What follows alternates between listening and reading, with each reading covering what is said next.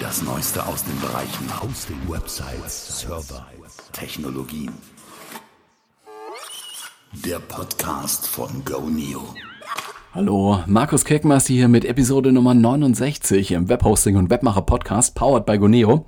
Wir machen das hier ja, damit du mehr Erfolg mit deiner Webseite generieren kannst, mit deinem Vorhaben vorankommst, was immer das auch ist. Und vielleicht entwickelst du auch ein paar Inspirationen oder Ideen, was du jetzt so als nächstes machen könntest mit deiner Webseite, mit deinem Webprojekt. Diese Ideen darfst du uns auch gerne mal zukommen lassen. Kannst du mit uns teilen, sehr, sehr gerne, als Feedback zum Beispiel. Wichtig wäre noch, das wäre halt unsere Bitte, hinterlassen eine Bewertung für diesen Podcast hier auf iTunes und bitte auch nicht vergessen, auf Abonnieren zu klicken. Das ist sehr, sehr wichtig. Diesen Podcast hier gibt es im Web, einfach auf goneo.de/blog, auf iTunes, auf Stitcher, auch auf Spotify und du kannst diesen Podcast auch als RSS-Feed abonnieren für den Podcatcher deiner Wahl. Am Anfang 15 Sekunden Werbung in eigener Sache. GoNeo ist ein Webhoster und GoNeo ist für dich da, wenn du gerade ein neues Projekt startest oder dich gerade selbstständig gemacht hast und vielleicht auch, weil einfach neue Winde deiner Online-Marketing-Aktivitäten kommen soll. Es ist 2019 und du brauchst eine eigene Domain. Damit fängt alles an. Eigene Domains gibt's bei GoNeo schon ab 0,19 € im Monat. 19 Cent im Monat, mehr nicht. Und wenn du Business machen willst, dann brauchst du das, was man Webhosting nennt. Das ist ein Paket aus Webspace, eigener Domain, PHP, MySQL-Datenbank auf einem geteilten Server, auf einem Shared-Server. Und das nennt man dann Webhosting. Paket. Das ist super okay für den Anfang und dann kannst du da drauf WordPress installieren oder Joomla oder eine andere Anwendung. Kannst auch selber was programmieren, wenn du möchtest. Und damit machst du dann deine eigene Webseite. Das ist ganz einfach und es geht los schon ab 2,99 € im Monat. Ruf einfach mal folgende URL auf: http:// und dann goneo.hosting. Ganz einfach goneo.hosting. Werbung Ende. Nummer 69, das ist die Episode hier jetzt von Anfang April 2019. Ich hatte mich ja in der vorherigen Episode verabschiedet mit einer Ankündigung, jetzt auf ein paar Updates zu WordPress zu sprechen kommen zu wollen. Habe ich das jetzt grammatikalisch richtig ausgedrückt? So viele Updates und so viele Neuigkeiten gibt's jetzt zu WordPress auch nicht in dem Moment. Ich wollte nur ein, zwei Takte sagen zu dem Gutenberg-Editor. Der hat ja momentan eine eigene Versionierung. Ob das für die Zukunft so angelegt bleibt oder ob sich das mal irgendwann an die WordPress-Core-Versionierung angleicht, vermag ich nicht zu sagen. Momentan haben wir eine Version für WordPress, für die Anwendung, für den Core, wie die WordPress-Leute sagen. Und es gibt eine eigene Versionierung für den Gutenberg-Editor, der seit einiger Zeit ja Teil des WordPress-Cores sein soll, aber trotzdem eine eigene Release-Nummer hat. Und die aktuelle Release-Nummer für Gutenberg ist 5.4. Also die 5er Release-Nummer geht so ein bisschen einher mit der WordPress-Kern-Versionsnummer, aber das sind wir noch nicht auf Punkt 4. Ja. Was gibt es Neues im Gutenberg-Editor? Die Blog-Features werden weiter ausgebaut. Außerdem hat man nun Gutenberg auch in den Mobile-Apps. Und zwar in den Mobile-Apps für Android und für iOS. Kannst du also auf dein Smartphone packen, um dann dort Beiträge schon mal zu schreiben oder Statistiken anzugucken, noch ein paar andere Funktionen auszuführen, Kommentare freigeben und sowas. Diese Apps haben aktuell die Versionsnummer 11.9. Die werden, wenn mich jetzt nicht alles täuscht, von Automattic ausgegeben oder von Chatpack oder irgendeinem Label. Ist also keine Open-Source-Geschichte. Auf der Online-Seite entwickler.de gibt es einen guten Beitrag dazu. Den verlinke ich hier in den Shownotes bei entwickler.de. Ist das also nachzulesen, was das so auf sich hat mit Gutenberg und den Mobile-Apps. In den iOS-Apps, zumindest in einer Version, gab es eine Sicherheitslücke vor kurzem. Hast du vielleicht mitbekommen, wenn du diese App installiert hast oder wenn du die auch aktiv benutzt. Die Anmeldeinformationen waren da nicht so gut geschützt, also bitte updaten. Es gibt Updates, mehr davon steht oder dazu steht in Cashys Blog. Das zitiere ich auch recht gerne und schreibe ich hier jetzt auch mit in die Shownotes. Die aktuelle WordPress-Version ist übrigens 5.1.1. Ansonsten wartet auch schon das neue Release mit der etwas größeren Nummer, dann 5.2, also nicht mehr 5.1, sondern 5.2. Der Termin, der da rausgegeben worden ist und nochmal eine Woche nach hinten verschoben wurde, ist der 30. April 2019. Da soll das ausgerollt werden. Das lese ich hier auf make.wordpress.org. Und das zitiere ich auch hier in den Shownotes zu dieser Episode. Aber damit wir nicht immer über WordPress reden, sollten wir auch mal über was anderes reden, über Joomla zum Beispiel. Es gibt da nämlich auch Entwicklung. Ein Joomla 4 ist am Horizont. Momentan sind wir auf der Hauptversionsnummer 3. Wenn das jetzt bald auf die 4 umspringt, dann darf man da mit einigen Neuerungen schon rechnen. Es gibt auch schon Alpha-Versionen, inzwischen übrigens schon die 7. Kann man nachlesen auf der offiziellen deutschen Joomla-Seite. Ist auch schön beschrieben da. Schau in die Shownotes, da steht das und du kannst es auch mal ausprobieren. Das müsste sich eigentlich ganz gut installieren lassen auf einem Shared-Hosting-Paket, wie zum Beispiel auf deinem Web-Hosting-Paket bei GoNeo. Sollte ohne große Probleme möglich sein. Ich würde natürlich momentan davon abraten, Joomla 4, die Alpha-Version, also eben eine Alpha-Version, nicht produktiv einzusetzen. Aber man kann schon mal gucken, was da auf einen zukommt. Es sollen ja ein paar Highlights drin sein. Nach den aktuellen Ankündigungen geht es darum, dass die Codebasis sauberer und leistungsfähiger ist. Also daran hat das Team oder das große und weltweit verteilte Entwicklerteam gearbeitet.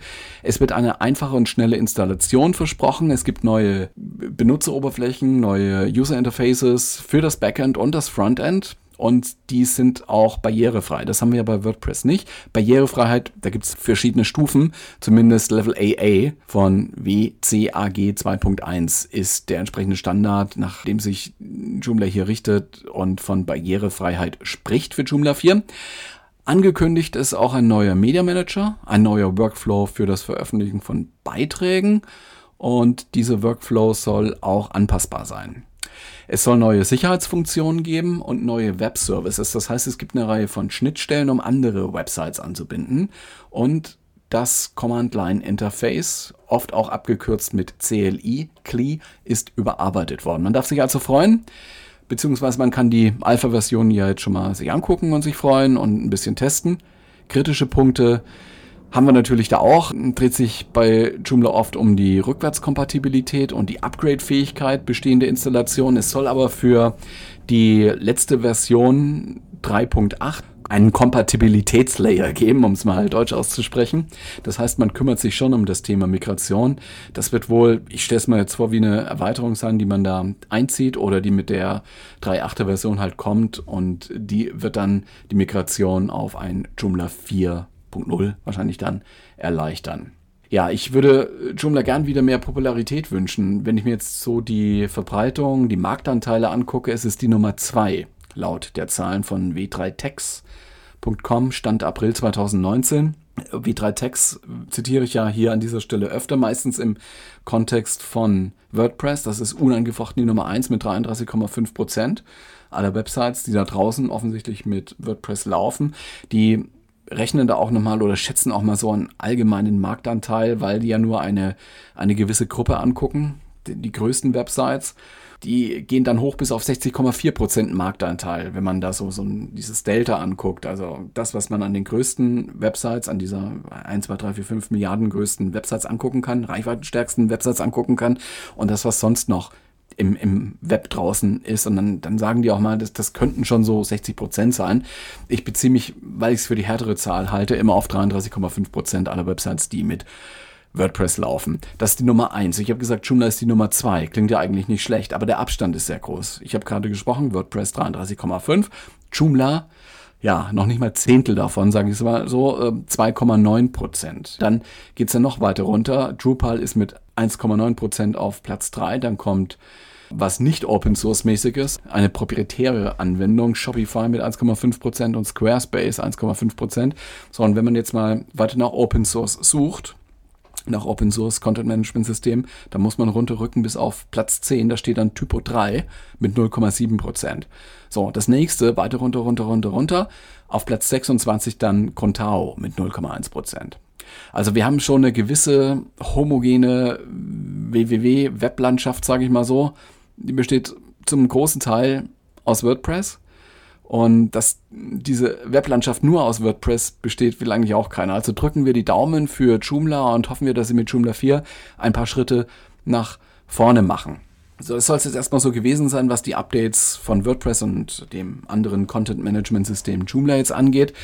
Heute habe ich mir gedacht, in dieser Episode wollte ich mal eine kleine Frage-Antwort-Runde machen. Es gibt ja verschiedene Wege, wie man GoNeo kontaktieren kann, und es gibt auch verschiedene Fragen, die uns auf verschiedenen Wegen erreicht haben. Einige davon werden auch mehrere Webseitenbetreiber interessieren. Das ist also nicht jetzt, was so im Support so ganz oft auftaucht, sondern ich habe jetzt mal ein paar Fragen rausgesucht, die man vielleicht mal öffentlich thematisieren kann, weil sie viele Leute betreffen. Eine Frage war, gibt es Facebook-Marketing-Tipps für Werbeanzeigen? Okay, ja, auf der einen Seite, wir sind Webseitenbetreiber, wir müssen natürlich auch gucken, dass wir unsere Seite irgendwie reichweitenstark machen, dass Leute auf die Seite kommen, und zwar wollen wir eine Zielgruppe ansprechen, die uns interessiert, weil diese Zielgruppe unsere Newsletter kriegen soll, weil diese Zielgruppe unsere Marke kennen soll oder unsere Produkte kennen soll. Facebook-Marketing ist dann schon eine Möglichkeit, wenn man bereit ist, ein Budget dafür auszugeben und Geld dafür bereitzustellen, zu sagen, okay, ich schalte da eine Anzeige und dann kommen über diesen Mechanismus der Facebook-Ads, kommt dann Traffic auf die Seite. Das muss man gut machen und das ist auch eine Welt für sich. Ich denke mal, Anzeigen auf Facebook zu schalten klingt einfach, ist auch relativ einfach. In der Umsetzung ist es jetzt gar kein großes Problem. Man kann da so Posts machen und diesen Post kann man jeweils auch promoten. Außerdem ist es offensichtlich oder im ersten Blick auch recht günstig, Werbung auf Facebook zu machen.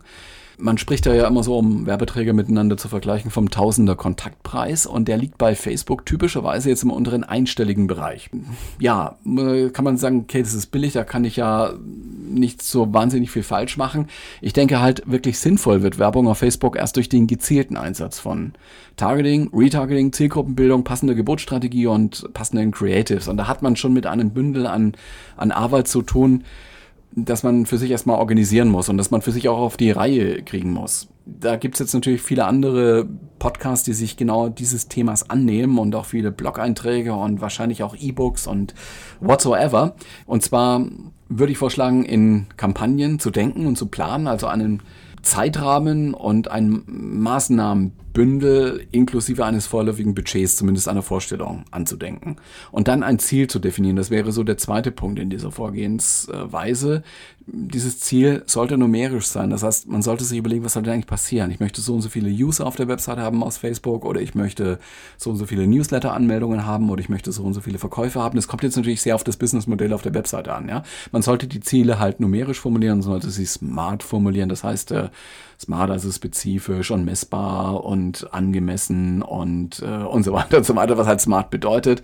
Und das können sein Leads, Sales, Bekanntheit. Aber es sollte auf jeden Fall etwas sein, was hart bemessbar ist. Dann muss man dafür auch die Kennzahlen finden. Also wenn ich sage, ich möchte Leads zählen, dann muss man auch gucken, wie man das macht. Da gibt es jetzt natürlich unterschiedliche Möglichkeiten, je nachdem, um welches Ziel es da geht. Zumindest sollte Facebook dann die Zahlen halt liefern können oder irgendein Analysetool, so Google Analytics oder E-Tracker oder Piwik oder sowas oder Matomo, wie es ja aktuell heißt.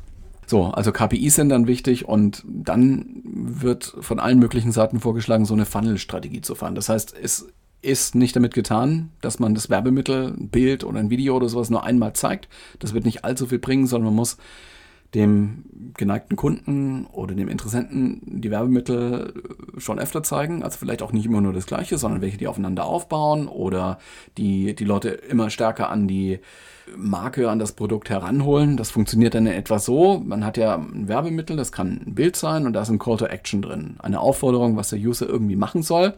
Soll zum Beispiel auf die Webseite geholt werden, also wäre halt so ein Call to Action, Klick hier oder mehr dazu oder sowas, das gibt Facebook teilweise auch schon vor.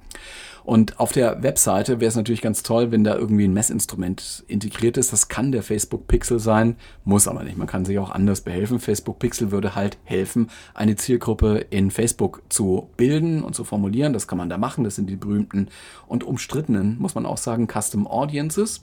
Wenn man diese Zielgruppenmechanik einsetzt, dann kann man die User, die auf der Webseite schon mal waren, identifizieren. Nicht im Einzelfall, sondern auch nur anonym, so als Masse, als Zielgruppe, und kann an diese Custom Audience, an diese spezielle Zielgruppe ein weiteres Werbemittel erneut ausspielen, um es mal so auszudrücken. Das heißt, man könnte eine wiederholte Präsentation machen, und dadurch ergibt sich eben dann eine stärkere Werbewirkung, die sich dann auch mal umsetzen lässt in einen Kauf oder in ein Lead, also ein Newsletter-Abo oder sonst irgendetwas. Also diesen Schritt muss man mehrfach wiederholen. muss auch nicht nur dieser Dreierschutz sein, man kann es weiter fortsetzen und dann wird natürlich diese Zielgruppe, die zum vierten Mal jetzt geholt wurde, durch das Werbemittel wird dann immer kleiner, aber am Ende sind es eben dann die Käufer, oder diejenigen, die dann wirklich etwas tun, was gewünscht ist. Also Newsletter, Opt-in, Lead, Anruferlaubnis oder sowas. Ja? Daher der Begriff Funnel. Funnel bedeutet Trichter. Anfangs kommen viele da oben rein, weil sie erstmal nur so interessiert sind und nur wenige konvertieren zu Kunden meinetwegen. Man muss dabei halt bedenken, Facebook-User sind, wenn sie da durchscrollen, im Entertainment-Modus. Sie wollen prokrastinieren, weil müssen eigentlich arbeiten oder sonst irgendwas tun, haben Langeweile und gehen da halt über ihre Social-Media-Channels. Das kann Instagram sein, das kann Facebook sein, der Newsfeed. Wir wollen aber erstmal unterhalten werden, zerstreut werden, wollen erstmal nichts kaufen und wollen auch nichts tun. Weil wenn sie das tun wollten, irgendwas kaufen, also gezielt suchen, dann wären sie wahrscheinlich eher auf Google oder Amazon, nicht unbedingt auf Facebook, um da etwas zu kaufen. Die Interaktion sollte nicht allzu kompliziert sein. Es sollte wirklich so ein Klick sein. Mehr kann man von den User da in dem ersten Schritt auch wahrscheinlich gar nicht abverlangen. Also musst du da passende Creatives erstellen, sondern anfangs sehr allgemein sein oder relativ allgemein sein. Muss natürlich mit deiner Marke, mit deinen Produkten zu tun haben, muss allerdings auch unterhaltsam sein oder irgendwie einen Mehrwert liefern, der nicht gleich in erster Linie schreit, kauf mich oder so. Ja. Es empfiehlt sich also mit irgendwas anzufangen, was auf User-Seite wenig Commitment voraussetzt, also eher dann Unterhaltungswert liefert, Mehrwert in irgendeiner Form. Typischerweise ist es halt ein Video. Und danach im weiteren Verlauf der Kampagne mit dem Retargeting, mit dem Schritt 1, 2, 3, kann man dann immer härtere Infos bringen. Kann die Leute immer mehr interessieren und immer mehr ranholen an die Marke und das Produkt. Also das wäre so dieser Funnel-Ansatz. Wichtig noch, du sorgst dafür, dass deine Kampagnen profitabel sind. Du kennst die Kosten für deine Kampagne, ist ja festgelegt. Und du kennst auch die Resultate. Das heißt, was bleibt denn hängen an einem Kauf? Oder was ist dir ein Newsletter-Abo wert? Das kann man ja so ein bisschen hochrechnen. Ein Kunde, der über den Newsletter dann mal irgendwie, was weiß ich, zahlender Kunde wird, der hat ja einen Wert. Das ist dann der Customer Lifetime Value. Den kann man dann sozusagen gegen die Kosten setzen. Und der Customer Lifetime Value sollte halt höher sein als die Kosten für die Gewinnung dieses Leads oder dieses Kunden. So, das mal nur so zu dieser Facebook-Geschichte. Dann weitere Frage hier in unserer kleinen FAQ-Runde. Was ist Internetmarketing? Würde ich mal so beantworten, Internet-Marketing sagt eigentlich keiner. Also man spricht da meistens von Online-Marketing und wenn du im Web danach suchst, weil du mit Online-Marketing deine Webseite befeuern möchtest und wenn du was tun möchtest, dann such nach Online-Marketing, nicht nach Internet-Marketing. Online-Marketing ist das Bestreben mit Kommunikationsmitteln, die das Internet zur Verfügung stellt, irgendwelche Ziele zu erreichen, die du formulierst, die sich aus der Aufgabe, Herausforderung, aus dem Ziel ergeben, an Produkte oder die Dienstleistung halt zu vermarkten. Das ist Online-Marketing, ganz grob gesagt. Es geht darum, also Mittel und Wege zu finden, um potenzielle Kunden zu finden, zu kontaktieren, zu Kunden zu konvertieren, idealerweise dazu zu bewegen, positiv für die gemachte Produkterfahrung zu sprechen, sodass dann vielleicht auch weitere potenzielle Kunden auf das Produkt oder die Dienstleistung oder die Marke aufmerksam werden. Das also zum Punkt Internet-Marketing, was man so nicht so oft hört, sondern eher Online-Marketing wäre, glaube ich, der professionellere Begriff. Eine häufig gestellte Frage formuliere ich mal so, wie kann ich die Ladezeit meiner Webseite beschleunigen? Also was kann ich denn da tun? Begegnet uns relativ oft, ist aber auch ein sehr, sehr, sehr, sehr weites Feld. Es gibt da generell, sage ich mal, zwei Ansätze. Du setzt mehr Silizium ein, mehr Hardware, mehr Bandbreite ins Internet und so weiter. Also das, was sozusagen Computerleistung ist, Silizium. Oder du benutzt eine Kombination aus Eiweiß, Fett, Kohlenhydraten. Also neuronal, verrichtest neuronale Arbeit und zwar benutzt du dein Gehirn für die Optimierung von Software und Content. Beide Möglichkeiten stehen zur Verfügung. Um Software auf einem Server, der mit dem Internet verbunden ist, schneller ablaufen zu lassen, kannst du, wenn du mit Hardware kommst, die Anzahl der Prozessorkerne erhöhen, also mehr Prozessorkerne zuordnen, mehr RAM-Speicher reservieren. Und du kannst auch die In-Out-Prozesse zum RAM und zur Festplatte, zur HD oder zur SSD halt beschleunigen. Das kann man mit besseren Servern machen, mit höheren Leistungspaketen jetzt im Webhosting-Bereich. Man könnte auch die Bandbreite erhöhen, mit der die Maschine an das Internet angebunden ist. Das bewirkt aber meist auch mehr Kosten. Also da hast du sofort höhere Hardwarekosten oder höhere Konnektivitätskosten. Es ist halt so, dass heute viele Server nicht mehr physikalisch vorhanden sind. Also vielleicht hast du einen virtuellen Server. Wer einen eigenen virtuellen Server betreibt, kann da Einfluss nehmen. Man kann da mehr Ressourcen wählen, hinzubuchen, größeres Paket nehmen. Ist natürlich mit mehr Kosten verbunden. Wer ein Webhosting-Produkt benutzt, kann auf das nächsthöhere Leistungspaket umsteigen. bei Webhosting und gerade in diesen Shared-Hosting-Produkten ist es so, je niedriger der Preis, desto höher ist die Kundendichte auf dem Server. Das heißt, es sind mehr Kunden, mehr Websites auf einem Server. Das bedeutet mehr Risiko durch die Servernachbarschaft. Websites auf dem Server können stark ausgelastet sein, können vielleicht per Distributed Denial of Service angegriffen werden und dann wird der ganze Server langsamer. Es werden dann alle Kunden auf diesem Server in Mitleidenschaft gezogen. Es gibt da ein paar Mittel und Wege, die natürlich eingesetzt werden, um dagegen zu steuern, wenn solche Angriffe stattfinden. Aber grundsätzlich ist es so, wenn du bereit bist, einen höheren Preis zu bezahlen für dein Webhosting-Paket, dann kommst du auf Server, die nicht so stark verdichtet sind, wo nicht so viele Websites draufgelagert werden. Das ist sozusagen dann die Kalkulation, die da gemacht werden. Und du hast weniger Risiko durch die Servernachbarschaft. Also insgesamt hat der Server dann weniger Angriffspunkte, wenn man so will. Und die Wahrscheinlichkeit, dass die Seiten alle langsamer werden durch solche Aktionen wie DDoS, sinkt. Und dann gibt es eine Möglichkeit, die Mittelschicht in Anführungszeichen zu verbessern. Das heißt, es ist durchaus entscheidend, welche Software auf dem Server für welchen Zweck verwendet wird. Webserver-Software lässt sich mit Modulen erweitern. Das ist im Webhosting-Bereich jetzt nicht so, dass was so oft gemacht wird. Da hat man eher es mit der Anwendung zu tun, aber auch da kann man ein bisschen was tun. Man kann serverseitig Kompressionsverfahren einsetzen, sollte es auch tun, damit die Webinhalte komprimiert übertragen werden, mit gzip zum Beispiel. Man hat den größten Einfluss als Webseitenbetreiber bei den Inhalten selbst, bei den Skripten, die da laufen sollen, also PHP-Skripte, die da laufen sollen, aber auch mit Texten, mit Bildern und anderen Dokumenten, die runtergeladen werden sollen. Die müssen ja alle durch das Internet transportiert werden und eine große Datei braucht länger, um transportiert zu werden. Ein großes Bild braucht länger. Das sind zwar Millisekunden und Zehntelsekunden, aber eine Webseite besteht aus vielen, vielen, vielen, vielen Elementen und je länger es braucht, die einzelnen Ressourcen bereitzustellen und an den Browser zu liefern, desto länger dauert natürlich der Aufwand der ganzen Seite. Alle diese Dokumente müssen über das Internet transportiert werden, also man sollte nicht so fette Dateien einsetzen, desto länger dauert es nämlich. Muss man halt überlegen, manchmal ist es sinnvoll, sehr große Bilder zu übertragen, weil die Webseite sozusagen bilderlastig ist und wenn jemand Fotograf ist, der möchte seine Bilder in sehr, sehr hoher Auflösung zeigen. Wie gesagt, das sind alles Millisekunden, aber die summieren sich. Unterschiedliche Webanwendungen stellen dem Webserver unterschiedliche Aufgaben. Es gibt Webanwendungen, die können die Inhalte sehr schnell liefern. Andere greifen auf Datenbankinhalte zurück. Das tun die Skripte, das tun die PHP-Skripte. Da ist zum Beispiel ein Template, das ist zwar in HTML, CSS geformt, formuliert, aber darin sind Datenbankzugriffe und in dem Moment muss der Server erst in die Datenbank gehen, muss Inhalte rausholen und das ganz oft und nacheinander machen. Und das dauert natürlich länger, als wenn der Inhalt sofort zur Verfügung steht. Die schnellste Variante ist auch, wenn der Inhalt, der zum Browser geschickt werden soll, als zum Beispiel HTML-Dokument vorliegt. Fertig. Und nicht erst ein HTML-Konstrukt gebastelt werden muss, also gerendert werden muss, um das dann an den Browser zu schicken. Diesen Umstand machen sich übrigens so Beschleuniger-Features wie Cashys oder Content Delivery Networks, diese CDNs, zunutze. Da wird sozusagen das, was aus dem Content-Management-System rausfallen soll bei der Abfrage, wird schon mal abgerufen und als statisches HTML sozusagen da abgelegt. Das ist schneller auszuliefern, kann schneller ausgeliefert werden, als wenn zur Laufzeit erst sehr, sehr viele Datenbankabfragen da passieren müssten.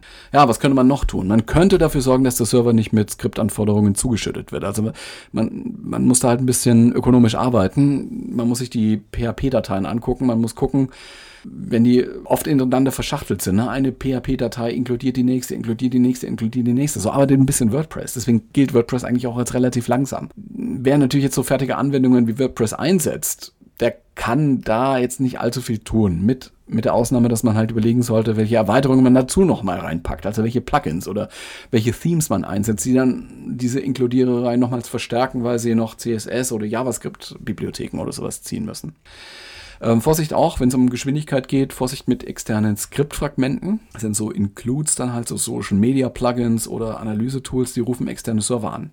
Eventuell muss der Browser dann auch warten. Also möglichst asynchron laden, dass der Browser schon mal weitermachen kann und dass dann diese Ressourcen halt später dazu kommen, wenn es schon mal visuell geladen ist, dass der User da was sieht.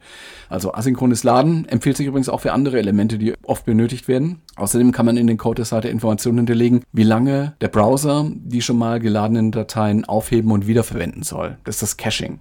Browser kann cachen, das kann man angeben in den Metadaten.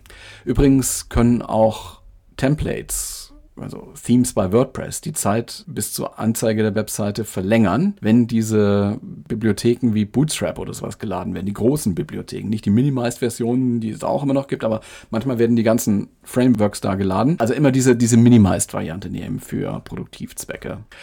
Und noch was immer wirkt, eine alte Regel eigentlich, Bilder, Videos, Audios für das Web komprimieren.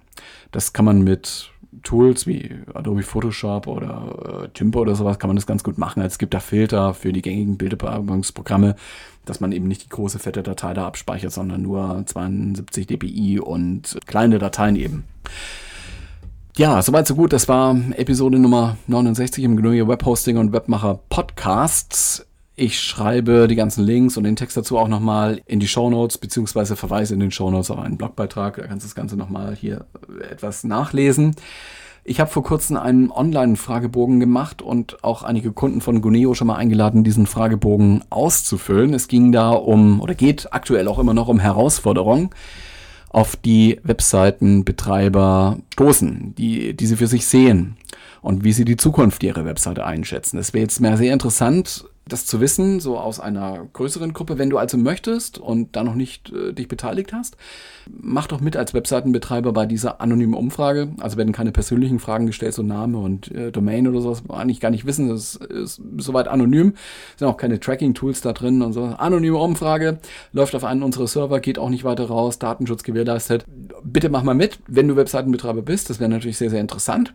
Ich werde die einzelnen Aspekte hier im Podcast auch bei entsprechender Gelegenheit aufgreifen. Ich lasse die Umfrage jetzt noch ein bisschen laufen, dann werten wir die aus und dann schauen wir uns mal an, was rausgekommen ist gemeinsam. Der Link zu dem Online-Fragebogen steht auch in den Shownotes und zwar ganz oben. Nächste Woche dann mehr dazu und ich hoffe, da auch schon erste Insights bringen zu können. Würde mich freuen, wenn du da mitmachst und wenn du auch dann nächste Woche wieder dabei bist. Mein Name ist Markus Kirchmeister. Herzlichen Dank jetzt für deine Zeit. Ich wünsche dir eine wundervolle und noch produktive Woche, Restwoche, dann noch ein schönes Wochenende, den allem was dazugehört und wir hören uns. Bis dann, ne? Ciao.